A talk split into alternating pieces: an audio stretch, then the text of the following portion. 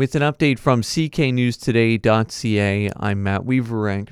Speed limits and backyard chickens are expected to be on the table at tonight's Chatham Kent Council meeting. Chatham Councillor Amy Finn will be asking administration to review the current speed limits on Park Ave West in Chatham to see if they're appropriate given the increase in residential development on that street. The speed limits on that road are 60 to 70 kilometers an hour. Meantime, South Kent Councillor Anthony Ceccacci is looking to reopen the discussion about backyard chickens. He'll be asking administration to research what surrounding communities are doing to allow chickens chickens in backyards. He'd also like to hear from the local public health unit.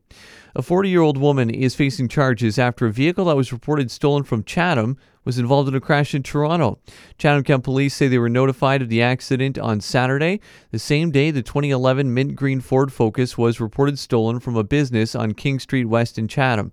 A Toronto woman was arrested in connection with the case. She was charged with a handful of offenses, including motor vehicle theft and suspended driving.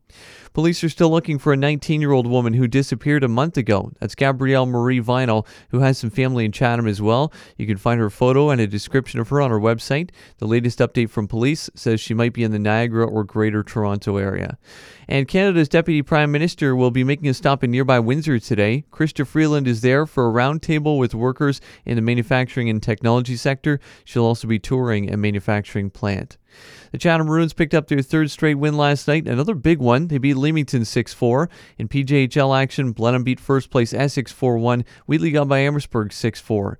In the OHL, the Windsor Spitfires down Owen Sound 8 1. The Raptors beat the Grizzlies last night 106 103 in the NBA. And in the NHL, the New York Islanders have agreed to an eight year contract extension with newly acquired forward Bo Horvat. He would have been a free agent after the season.